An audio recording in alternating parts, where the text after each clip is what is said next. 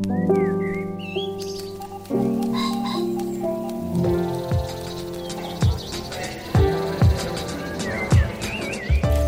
Stephen Metcalf, and this is the Slate Culture Gabfest Gael Garcia Bernal and Gay Lucha Libre edition. It's Wednesday, September 27th, 2023. On today's show, Cassandro is a biopic about the Lucha Libre star Cassandro, who improbably became a gay icon. For those of you who don't know, Lucha Libre is the term for pro wrestling as it originated first in Mexico. It stars Gael Garcia Bernal as Cassandro. And then the comedian Hasan Minhaj is in line to take over The Daily Show, but The New Yorker magazine has a hard hitting expose on how factually challenged his work has been as a comedian. We're joined by Slate's own Nitish Pahwa to discuss. And finally, Slate has what we call in the business a package, a, a feature on the 40 greatest standalone TV episodes of all time. We will react to the list. Joining me today is Kat Chow, the author of the memoir Seeing Ghosts from 2021. Kat, I'm so psyched to have you back so soon. Welcome. Thanks for having me on. Yeah, this will be fun. And of course, Dana Stevens is the film critic for Slate.com. Hey, Dana. Hey, Steve. We're face to face here. I like this. Yeah, we're back to semi in the same room. Only Kat is unfortunately remote. I'm missing out. I know it. you two could be semi in the same room. All right. Uh, shall we make a show? Let's do it. All right. Well, Saul is a luchador. That's a pro wrestler. He's from El Paso. He wrestles in Juarez. He also happens to be gay. He's avoided in his career so far becoming what's known as an exotico, a stock wrestling villain who's flagrantly, in his persona at least, unapologetically, flamboyantly gay. Uh, this is designed uh, on purpose to stir up a homophobic crowd who then roots that much more intensely for the hypermasculine hero to pulverize him. In the face of this, Saul creates a deliciously, outrageously, provocatively flamboyant character, Cassandro, with a twist. Instead of taking the pre scripted fall as is the fate of every previous exotico. His will be the first exotico who wins. The movie stars Gael Garcia Bernal as Saul Cassandro, and uh, Roberto Colindrez is terrific as his trainer. Okay, in the clip, we're going to hear Bernal as Saul talking to his friend and trainer, who's played by Colindrez. They're having a heart to heart about Saul's father, who's been absent for a very long time. Let's have a listen. Oh, you, you knew him? Mm-hmm. mm-hmm. Yeah. Yeah, he introduced me to lucha libre. Took me to a few matches. You don't. You don't see him no more. No, not for a while. I came out when I was 15.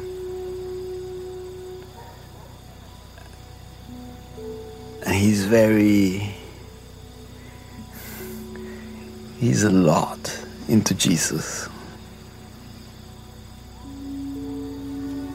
So one day he just stopped coming.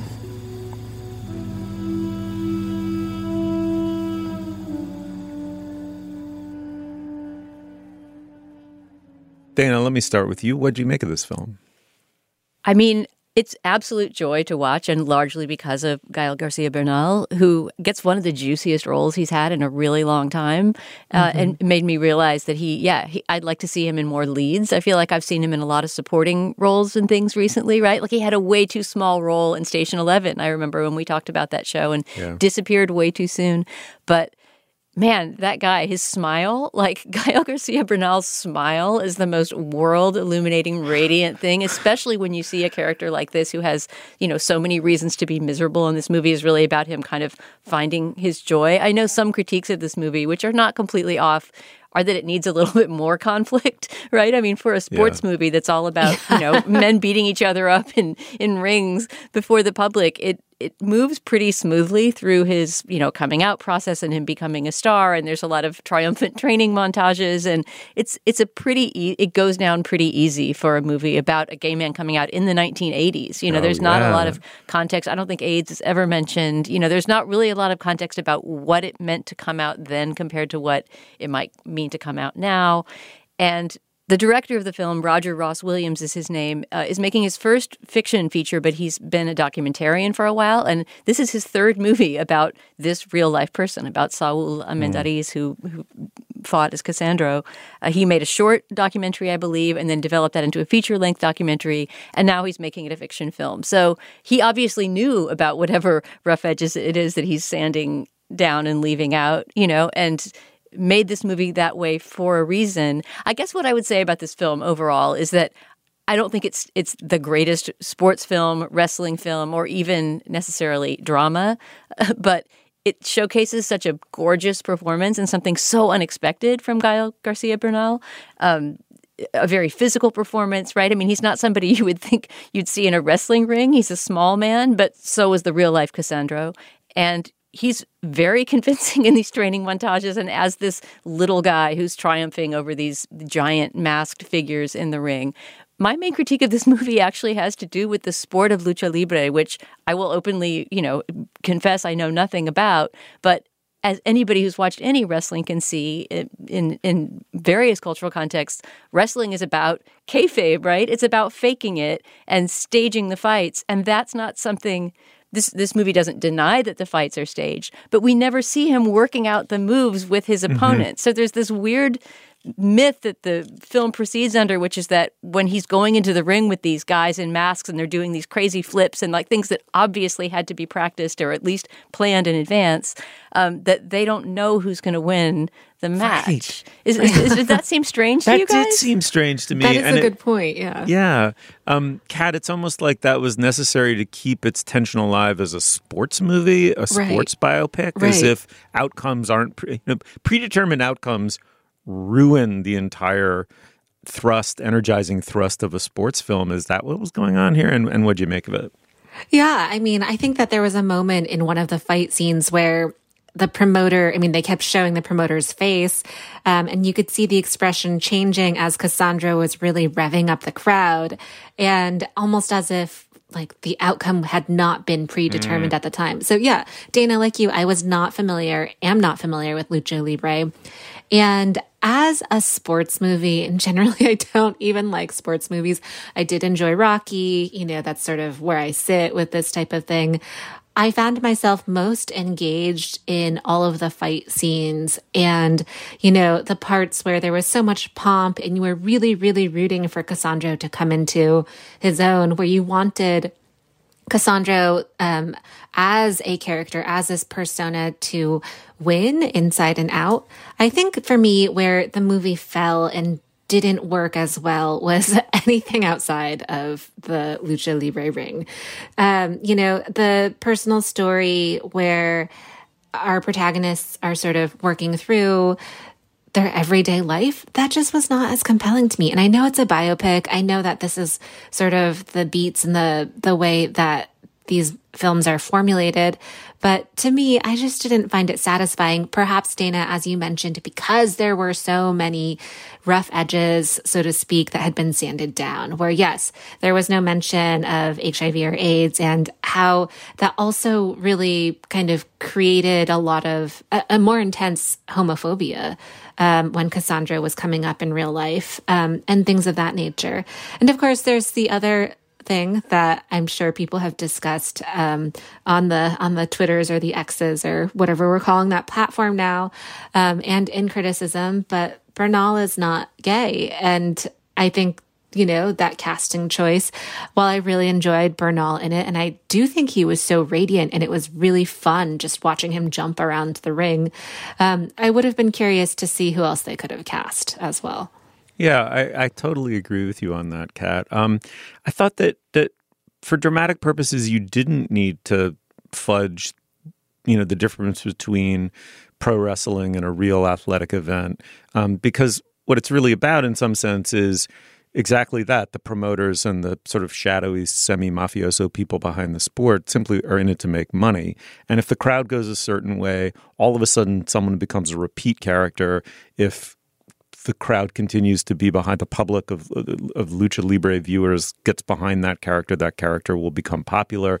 And a given certain shifts in mood and taste that person may go from being a stock villain to a hero. You had that great story. They didn't quite do it. For one thing they're just way too quick. The movie is so strangely conflict averse as you say dana. It's I believe, if I'm not mistaken, it is literally in the course of his first appearance as Cassandro that the homophobic slurring of the crowd begins to shade over into appreciation for this extraordinary, like you know, um, performance as this character. They and and in the midst of it, some promoter who we never meet as a character, who I think has maybe is never introduced as a character, um, reads as Anglo, um, who's got like piles of money in his hand off to the side, suddenly says, "Let him win, let him win," and that's the moment, the entire moment.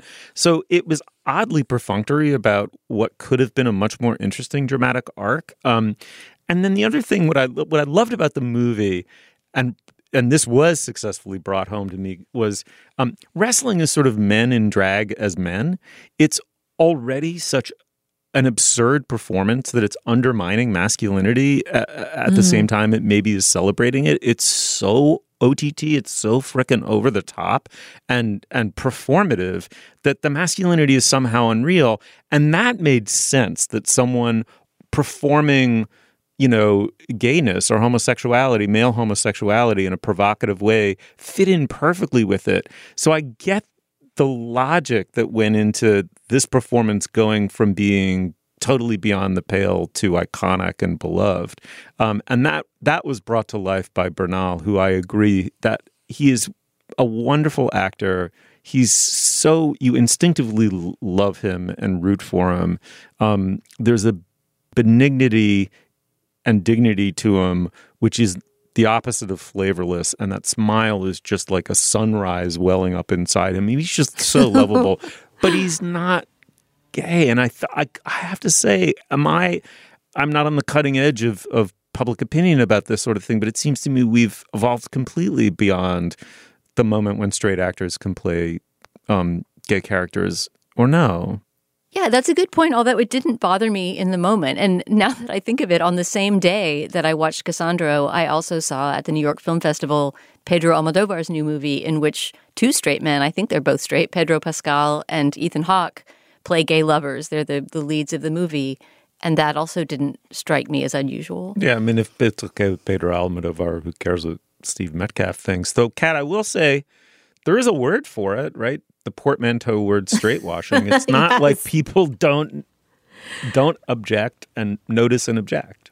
Yeah, I mean it's it's a thing that is I mean Dana to your point there are a lot of examples but to me it just cast cast a queer actor, cast someone who is gay. Uh, there's so many actors looking for work um, who are looking for great roles, but I guess to wrap this up, I think that for Cassandro, I really just walked away feeling so lukewarm, thinking this was a really enjoyable movie. This was an enjoyable biopic.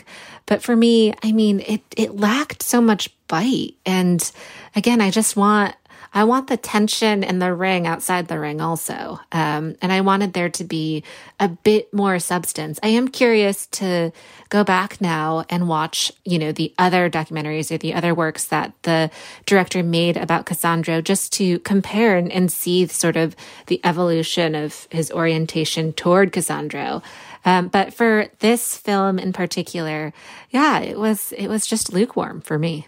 I hear you completely on this movie's lack of bite and its need for more uh, feeling of real danger.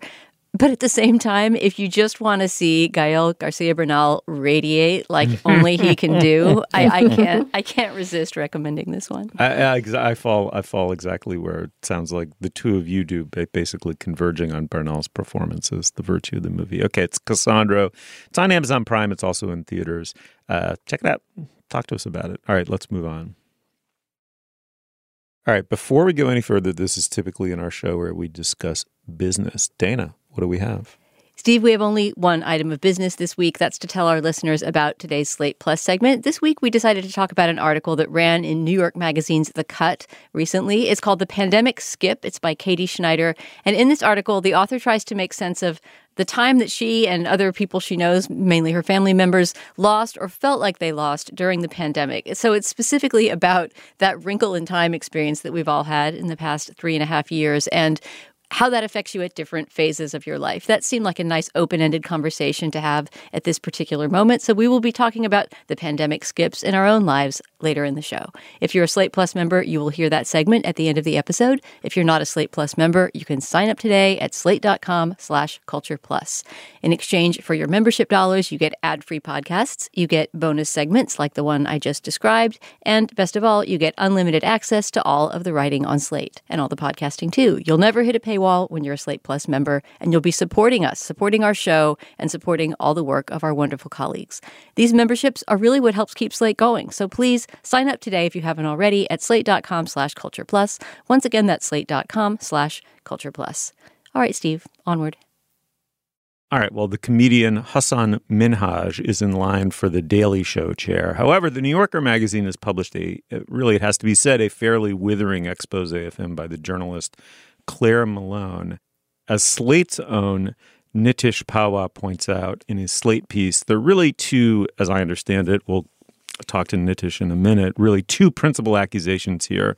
First, his stand up, which presumes to be an intimate and one would think, truthful look into his personal life is filled with factual inaccuracies. And the work environment uh, of his writers' rooms did not nearly live up to his own stated beliefs in equity, representation, and just basic respect. Uh, before we talk to Nitish, here's a clip from Minhaj's 2022 special called The King's Jester in which he tells the story of getting hate mail and, in one case, opening a letter to find a mysterious powder. He says that this white powder fell onto his infant daughter. Let's uh, let's have a listen. We rush down to NYU, but this time we go through the emergency room. And the moment they see the baby, they just rip the clothes off her and they take her away. And me and Beena, we're sitting in the waiting room for hours and we're not talking. Finally, around midnight, nurse comes in and she's holding my daughter. But she's with an investigator. And the investigator reaches into his pocket and he pulls out a plastic baggie filled with white powder. He goes, Mr. Minhaj, you're very lucky. This isn't real anthrax. But I've been in this department long enough to know this shit just doesn't come out of nowhere. So I have to ask you something, young man. Who on earth have you been antagonizing? So, the simplest way to put it is a lot of the very key details in that story, including going to the hospital, um, that his daughter even got some of the powder on her. Those are totally bogus. They're fabrications, according to the reporting in the New Yorker. Um, Okay, well, we're joined now by Nitish Pahwa, a staff writer for Slate and author of Hasan Minhaj Meant Something to Brown Americans. Was It All an Act? A terrific piece up on Slate now. Yeah, thanks mm-hmm. for it. Thanks for coming back on the show. Thanks so much, Steve. Yeah, it's great to have you back. Um, I think it was so important for us to start with a clip because I think the idea that a comedian might not always be telling the truth, I think that's baked into the art form. But there's some turn that comedy has taken, especially I would say in maybe the last 10 years. I mean, Hannah Gadsby being a good example of it. Um, mm-hmm. A kind of confessional comedy that blends stand up with, um, you know, other forms of, of oral storytelling or performative storytelling. And it presumes to be the truth in some sense. Your piece on Slate was great about this. T- talk us through the contradictions here and um, the implications of it. Yeah, absolutely. So the thing with Hasan Minhaj's comedy is that a lot of it and a lot of his career subsequently was kind of predicated on an understanding that he understood what a lot of South Asian Americans, Brown Americans, Muslim Americans had been through over the past couple decades when it came to the post 9 11 age, when it came to government surveillance, general harassment, discrimination, and other forms of targeting, like the the letter that he just mentioned. Um, and when it turns out that a lot of that isn't true, I mean, it is one thing for a famous comedian to have embellished stories. I mean, as you alluded to, a lot have done that. But it's another thing when there are so few and it's so rare to have like a really prominent brown comedian up there, a Muslim comedian who is pitching himself as, look, I know what you all have been through. I understand it. I know it firsthand. Here's how I can relate to it. And here's how I can tell these stories and actually get an audience for them because a lot of times these stories are ignored or dismissed.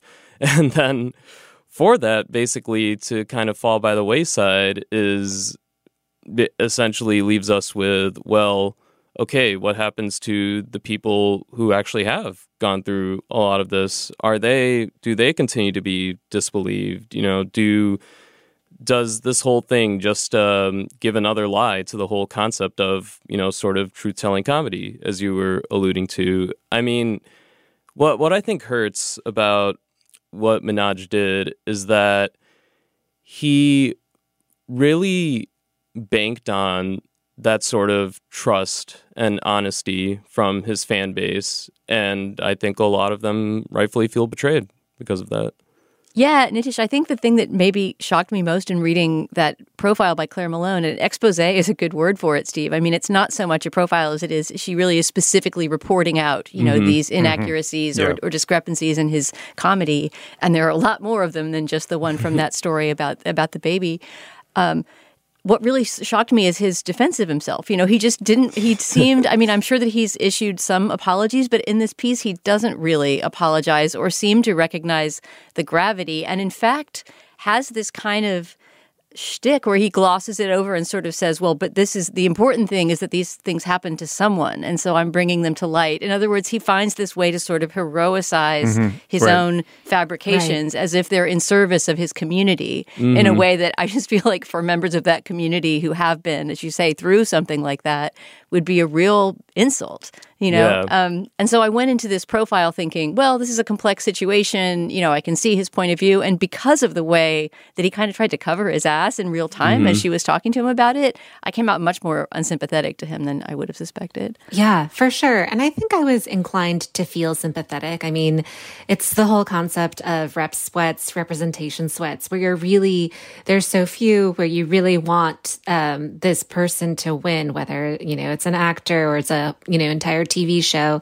I think the term was coined by, I believe it was Phil Yu and Jenny Yang and possibly even Jeff Yang, um, right around the time Fresh Off the Boat came out um, mm. with ABC.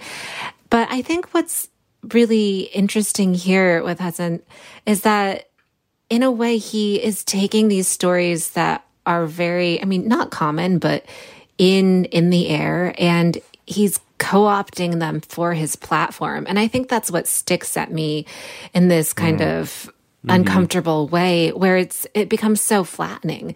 And Nitish, it's kind of speaking to what you said before about um, you know, will the other comedians who come up behind him who are brown be less believed? Will they have to sort of work harder or in a different way just to have their um, comedy seen and taken seriously? And I think that for a lot of comics of color, there's so much justification that you have to do anyway. And so I'm very curious to see how this plays out. And um, in a time where there still are so few, what this will mean going forward. Yeah, absolutely. It's very sad for that reason, I think, yeah. more than anything. And as you alluded to, Dana, just the fact that he seemed very unapologetic about the whole thing, that it seemed so like self apparent, so obvious that well, of course I like made these things up here and there, you know, da da da da.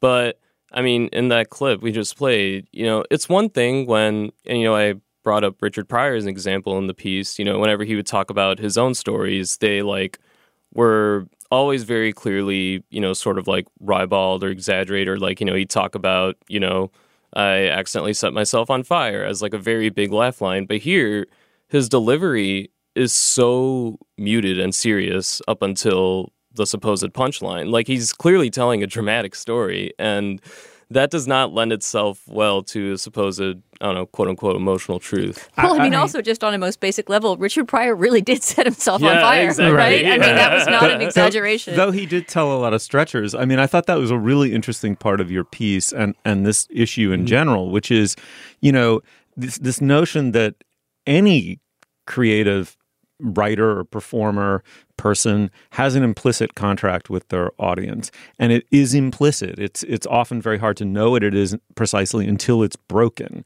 And i think part of the backlash here is that he broke what his implicit contract was with his audience. So you know i kept thinking about the old woody allen routine which if you've never heard it is classic but very dated of he he um, shoots a moose upstate out with some friends and then ties it to the fender of his car to try to drive it home. So I'm driving with a live moose on my fender. And the moose is signaling for a turn. And there's a law in New York State against driving with a conscious moose Tuesdays, Thursdays, and Saturdays. Nobody believed that Woody Allen went moose hunting, and even if they believed that, they did not believe that he tied a moose to the fender of his car and tried to drive it home. Right.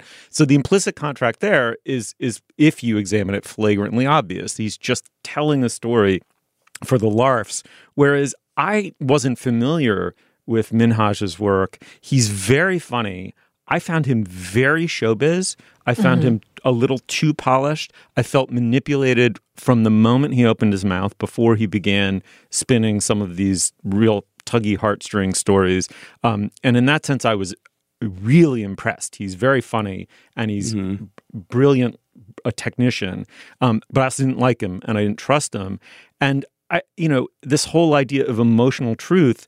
That, you know, there's a moment very early on in his last, nef- I, I believe, the King's Jester, where he shows a picture of his kid. That is his kid. If you were later told that was not his kid, you would mm-hmm. think this guy's a sociopath and he gets this huge awe i mean he's very in control of the room which every comedian aspires to be and he- he's very in control of the emotional tonalities of what's happening and his ability to manipulate laughs which is whatever was what every comedian has overlaps with this uncanny ability to produce awe or um god practically tears i mean it's like tear jerking um so I think it's uh, to conclude is I think this is a measure of a couple of different large trends. One is that the shift of comedy in the direction of storytelling and emotional truth telling um, has raised this issue of factuality in a way that didn't apply to Mooses and Fenders and Woody Allen. And secondly, he's in line to be the chair of the Daily Show, whose mm-hmm. origins are mm-hmm. in the bald faced dishonesties that got us into the Iraq War and got George Bush elected mm-hmm. in the first place. And then, of course, culminated in Colbert and truthiness. I mean, that entire show is based on the idea that comedy is a necessary vehicle for truth telling in a time of unprecedented public lying. So I'm curious what you make of all this. I'm sorry for the monologue, but also what, do, if you have any predictions. Like, is he actually going to get this job? Yeah, no, that's a really, really great point. And I mean, not to compare these two and their misdeeds in any way, but like it, you know, it made me think a lot about like Louis C.K.'s early like uh, stand-up sets where you know he'd bring up his kids, he'd bring up his parenting, he'd bring up his like thing like, oh yeah, I'm kind of a bad dude, do do do do. And I mean, these were all moments of connection, of endearment with his audience, and they did buy into it, and they like thought they understood him, which I mean, I, I think that should probably provoke some interrogation, of course, into how we interact with our celebrities. But also, as you said, I mean, you know, with the Daily Show at a time when, you know, you had the Bush administration just lying through its teeth, um, you had a show, a comic who was telling this truth about what was going on. And of course, that leads people to put their trust in such figures. And Minhaj obviously comes from The Daily Show, and he's next up in line to potentially host it now. We'll see what happens with that. But, and I mean, to that point, he also very much came up as a solo act during a similar moment when the Trump administration had a come into office off all this Islamophobic campaigning and targeting and just like sheer lies about, you know, what was going on in the Middle East or with refugees or migrants. And this guy was here to be like, okay, no, but here's the truth about what we experience, what we face. And there were a lot of people interested in hearing that story around then. And so, again, for that to be just shown to be off is like, look, man, like you call this an emotional truth, but there were a lot of people who listened to you who did not realize that that was implicitly the case or that even these things happened to a lot of people.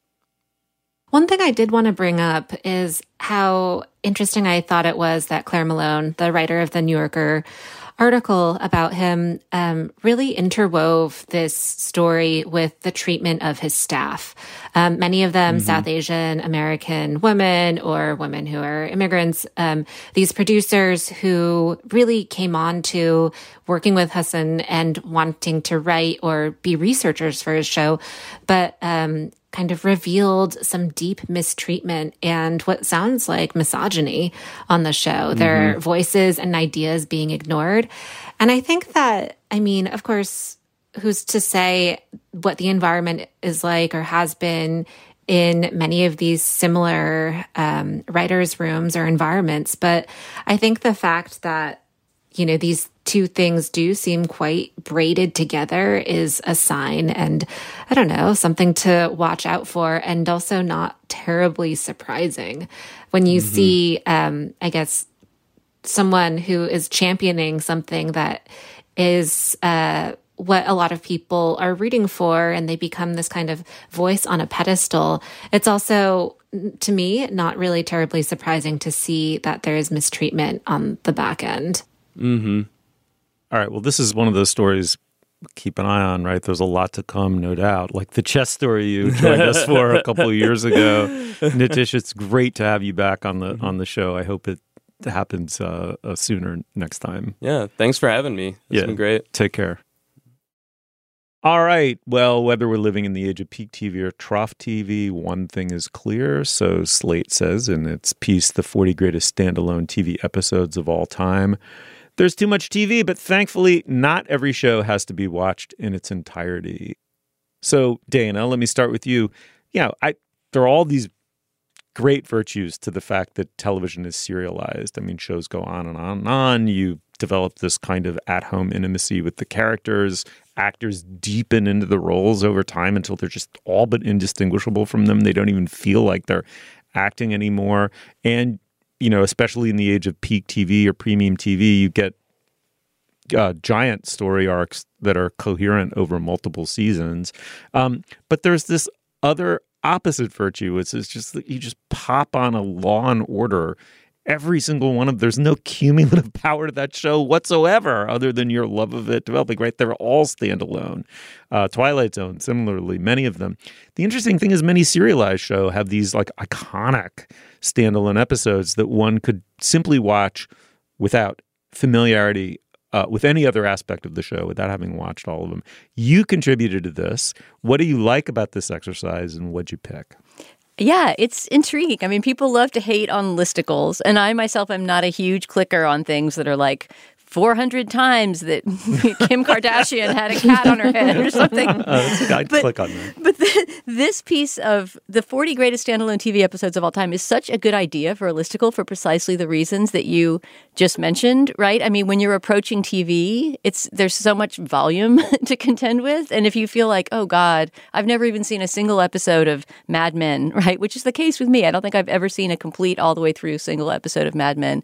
It's it just seems so daunting that you're going to have to start at the beginning and plow through all these seasons. And the idea that there's sort of a starter episode, or maybe not even a starter episode. Maybe I just want to experience one hour of Mad Men in my life. Which mm. hour should it be? Mm-hmm. I think it's an intriguing exercise because for different shows, there are different things that stand as a standalone, right? It might mm. not be the greatest episode of the show because that might depend on the culmination of everything that's come before, right? Um, but it might be one that that is a bottle episode or has some particular quality. But as somebody points out, I believe it's in the intro to this list, one of the greatest episodes of Breaking Bad, the bottle episode The Fly, in which Jesse and Walter, you know, stuck together in the lab the whole time, wouldn't make any sense or be really any good if you mm. didn't know the full context of who they were and how they got into that situation. So you would never pick that as a standalone, even if it might be your favorite episode. So that kind of makes for a fun thought experiment. I was asked to contribute to this list, and I only ended up contributing on one show, which is one of my favorite TV shows that started out as a web series, High Maintenance, which we've discussed on this show. Yeah. Um, I was so happy to get to be the high maintenance uh, opinion giver, but it was really, really hard to pick with that show because you could argue, first of all, that every episode is Yeah. standalone, right? You could almost pick at random. Yeah. But then again, some of the best episodes of High Maintenance are the least standalone because they're the ones that reveal a little bit about the guy, the mysterious hero of the show, the weed delivery bicycle worker, who in most episodes is somewhat tangential to the main action. But then there's a few episodes that reveal something about his background, and it's very exciting that suddenly there's a, a rare guy focused episode. I didn't choose one of those though because I think they depend on you knowing that he is not normally the protagonist, right? Oh, it would be misleading to watch one where he was the protagonist.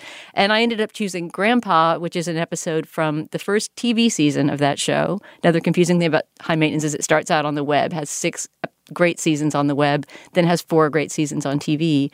Um, and we didn't want to count the web series for the sake of this list. So, excluding all of those, the episode Grandpa, which is from the first TV only season, uh, is from the point of view of a dog. Do you remember this So episode? good. Either of so you? good. I the somehow poodle. missed it. Yeah. I thought I was a completist, but I don't Oh think I've well, seen as the one. owner of a poodle mix, especially, you have to see it. So I, I am a it's- poodle mix. It's Dana. this wonderful um, perspective experiment, basically, where um, we see the unfolding of some events in the dog owner's life and in the life of his walker, who he, the dog kind of falls in love with. It's really sort of a love story of this lonely, neglected dog who gets a dog walker that he loves and gets more attached to her than to his depressed and pretty unengaged owner. Hey, hey, stop. That's right. You stop right there. Stay. Stay. Yeah, keep staying. All right, Gatsby, you come here. It's just, I, I won't give anything more away about it than that, but it's a formal experiment that works incredibly well with almost no dialogue, um, but really with a, a sense of a different perspective than you will usually get in a series. And it's very funny, very sweet. Anyway, that was my pick for, for my high maintenance episode. But I'm wondering what you guys thought reading through this list. Were there shows, for example, where you would have picked a different episode? Or, you know, are there shows that you want to watch that you've never seen based on what you saw in this list? Yeah, well, I'm first of all so glad that you brought up the that dog episode, Grandpa, from High Maintenance, because that is the episode that I think about often and that I mostly remember from that show, and it's such a delight.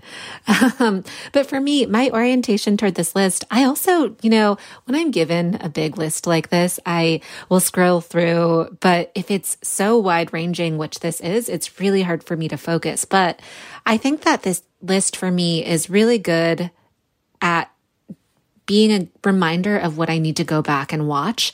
Um, I was so happy to see Key and Peele on there, which is the sketch um, show from, I believe, like the mid 2015s era that went on for a while um, that Keegan Michael Key and Jordan Peele had going for quite a while, where it was just such a delightful, hilarious compilation of their sketches and what they did really well. And there you can really see um, Key and Peele kind of becoming the creators and the actors and the directors that they are today.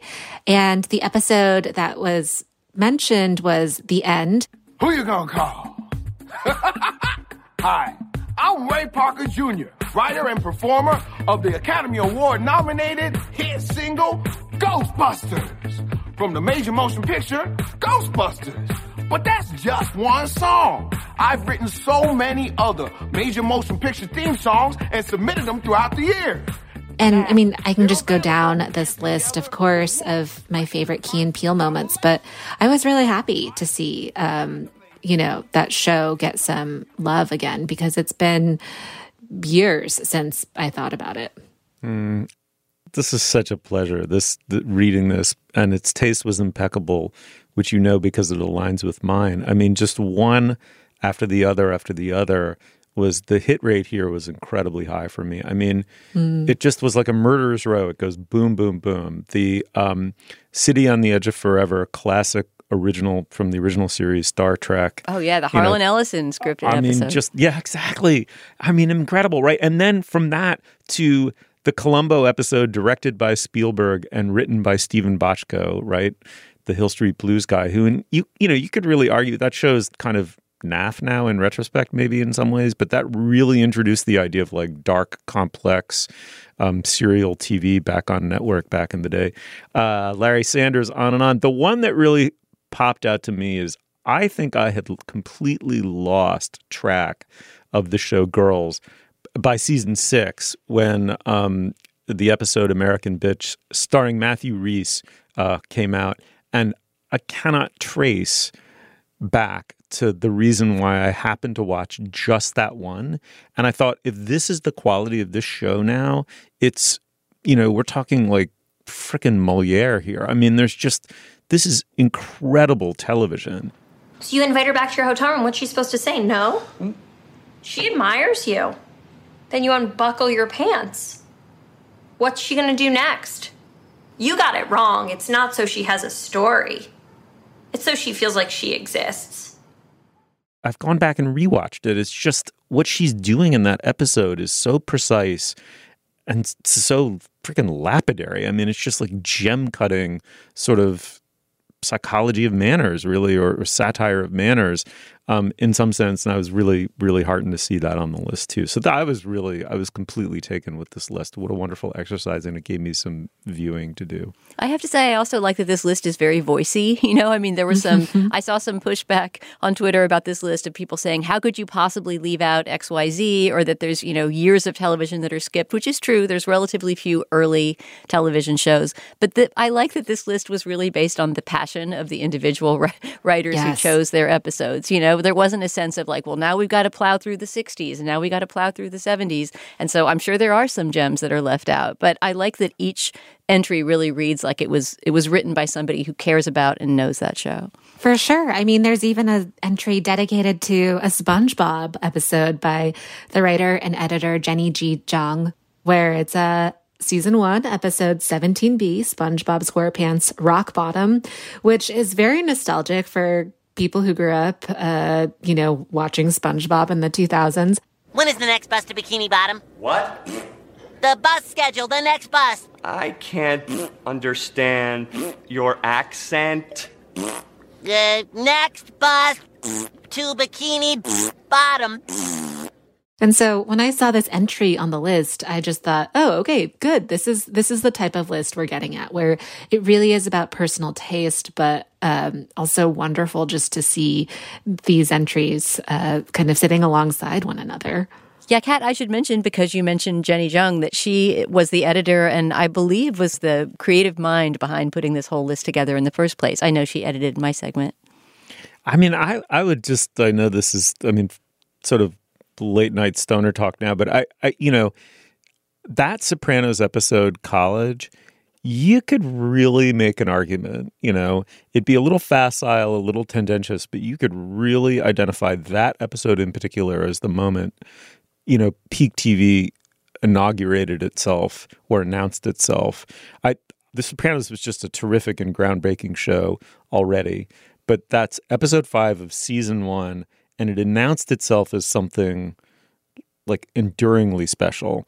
Uh, it's the one where because it gets so beautifully and horrifically and funnily at the divided nature of Tony Soprano, right? He's taking Meadow. He's got one sort of, you know, fail son in the making child, and he's got this super high functioning, meritocratically directed child, his daughter Meadow, and he's taking her to college visits, like the paradigmatic, right? Like upper bourgeois activity, um, because she's seeing very good colleges for a parent, right? In this day and age. Are you in the mafia? Am I in the what? Whatever you want to call it. Organized crime. That's total crap. Who told you that? Dad, I've lived in the house all my life.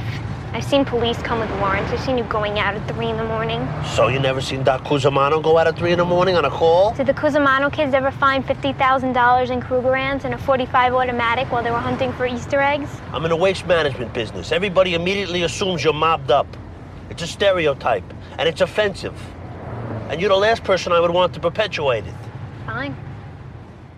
in the episode, I believe he spots someone who's in the witness protection program who, due to the dictates of his day job, which is as a cold, you know, stone cold blooded killer, that he's going to have to kill this guy. And the two, it's the collision of these two worlds that have sent him, by the way, into therapy. The whole MacGuffin of the show initially, um, and it, it it just it just was such a work of art. And and anyway, I, you know, uh, my point is only I think that that that episode really stands out as the moment you thought, I cannot believe television is a medium, which I grew up with as the like boob tube and like lowest common denominator and, you know, driven by nothing but mass ratings, bulk ratings, had become just become a different medium. And here we are 24 years later and think about what's flowered out of that weird seed. I actually haven't watched Sopranos before ever. So, uh, Steve, that's actually a very, very good place for me to start. And well, I'll watch the whole series this winter, you know, when I'm hibernating. So I'm excited. And I think this list is going to fill in a lot of gaps that I have in my TV knowledge. I'm just processing the fact that you have not watched The Sopranos. I'm just steadying myself, even though I'm sitting down already. Steve, I'm not going to hoist my banner of all the great shows that you have not watched a single second of. So true, Thank you, yeah. Dana, for coming to my rescue. I know it's just, it's never been the thing that I've sat down to watch, but I guess I have to now, you know? All right. Well, the the listicle that was the word I was looking for earlier. Thank you, Dana. The listicles in Slate. It's called "The 40 Greatest Standalone TV Episodes of All Time" by Slate staff. All right, moving on. Ah, right now is the moment in our podcast when we endorse Dana. What do you have? Oh, I'm so excited for this one this week. I have already, this has already gone on, out in my real life endorsement list. Like my entire family, my daughter, my parents. I've sent this link to so many people because it's just so wonderful. Have either of you read the beautiful, I guess you'd call it a profile interview with Martin Scorsese from GQ that came out? I believe it came out mm. the No, day before we were taping. So it's a not quite profile, more of an extended interview with Martin Scorsese by Zach Baron, who's a staff writer at GQ. And as you know, if you've ever heard Martin Scorsese talk, uh, either in real life after a screening, as I've heard him do before, or just in a documentary, whatever, on a talk show, the man can talk, right? You Mhm. turn on the spigot and he's just, he's thinking aloud, he's making associations, he's doing incredible things with language.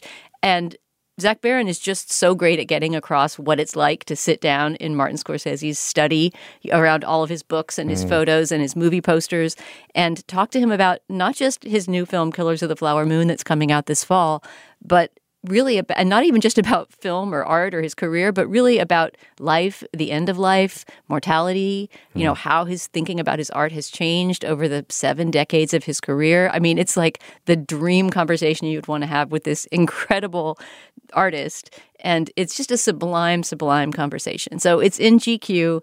And the title is Martin Scorsese, colon, I have to find out who the hell I am, which is very much the tone of the whole conversation. Just not a, a wise man dispensing profundities, but really someone who is still struggling to figure out what the hell to do next. You know, just an, an artist who feels the urgency of creating. It's pretty amazing. That sounds incredible. Thank you for um, pointing us to it. Uh, Kat, what do you have?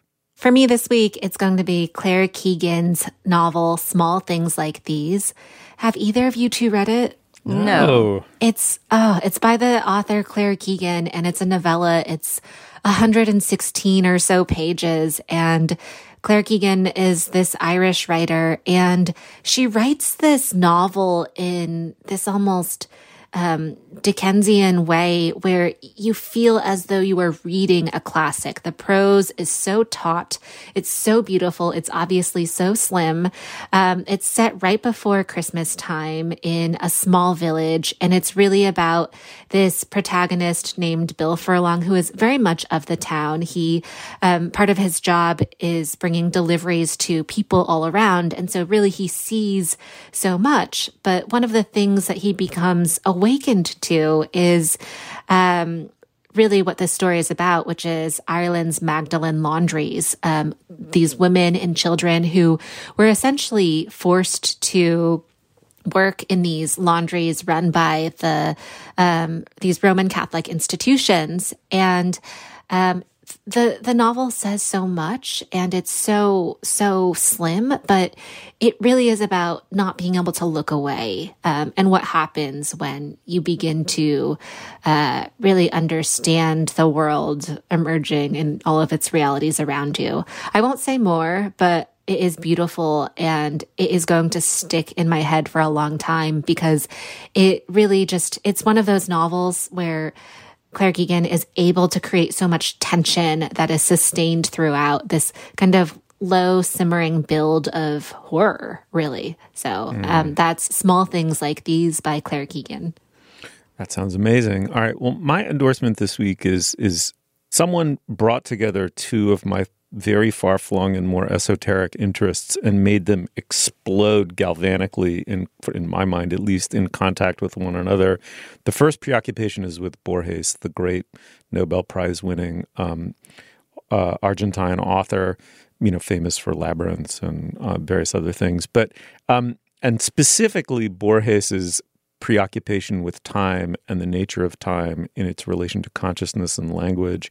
Um, and the physicist, the German physicist Heisenberg, who's so he's so I I mean I literally I read like I was reading a thriller of like 500 page biography of Heisenberg because you know Heisenberg was essentially the non-Jewish physicist who stayed behind in Germany and who motivated everything that unfolds in Oppenheimer. In fact, the movie Oppenheimer says this that it was the fear that of the great physicist, the the Gentile great physicist was Heisenberg. The German Gentile great physicist was Heisenberg. The Nazi great physicist, the one genuinely great Nazi physicist, therefore, was Heisenberg. Therefore, Hitler might be building a bomb. And so every one of these essentially pacifist and certainly deeply humanist uh, now American Jewish physicists, many of them emigre physicists, were convinced to build a weapon of mass destruction because of that fear. When it later came out that, in fact, the Germans had virtually no atomic program, the, the question then arose whether Heisenberg had slow walked it, and in fact was, in his own silent way, one of the great heroes, unsung heroes of World War II, or whether he wanted with all his heart competitively to win the atomic race and was just had just fucked it up basically. And he was the worst of the quislings. Anyway i'm totally preoccupied with heisenberg with the uncertainty principle. And what's fascinating about that is you know the uncertainty principle applies to heisenberg's life. We can't know. And nobody has ever determined what precisely his motivations were during the war. And anyway so i'm fascinated with these two things. Well lo and behold, in Aeon magazine, the wonderful online magazine, uh, um, William Egginton, who's a professor at Johns Hopkins, has written a book about about the fact that they were they didn't know one another at all or other one another's work, but they were pretty much precise contemporaries, and they were working on exactly the same problem. Borges is a literary writer, and um, Heisenberg is a physicist. And I guess briefly, what you could say is that it's the fact that time is seamlessly successive in its nature and therefore an instrument of perpetual change that we need to falsify reality in order to understand it. I mean, that's Heisenberg's whole thing. You can't know both the position and the momentum of a particle um, exactly. Um, to measure one is to get a false measure for the other and vice versa. Where so much of Borges's work, as Egginton says, is about, you know, just to have a concept of reality means you have to falsify it. Anyway, this essay, I've probably made it sound forbidding. I shouldn't. It's beautifully, beautifully, and um, very lucidly written. And it's open to sort of anyone who has any interest in the philosophical idea of time, which obsessed Borges. He wrote one of my favorite essays about it. It's called A History of Eternity. That's also available online. But anyway, so this wonderful, wonderful essay is called Quantum Poetics How Borges and Heisenberg Converged on the Notion that Language Both Enables and interferes with our grasp of reality by William Egginton. Uh, check it out and we'll link to it. And um, trust me, it's better than any summary I could give of it.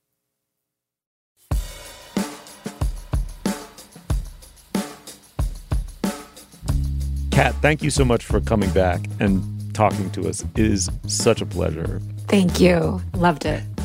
Dana, uh, it's really fun to do it face to face. That was a fun show. It was. It was a delight. Yeah, very much a fun show. You'll find links to some of the things we talked about today at our show page. That's slate.com slash culturefest. And you can email us at culturefest at slate.com. Our introductory music is by the composer Nicholas Britell. Our producer is Cameron Drewes. Our production assistant is Kat Hong. For Kat Chow and Dana Stevens, I'm Stephen Metcalf. Thank you so much for joining us. We will see you soon, I hope.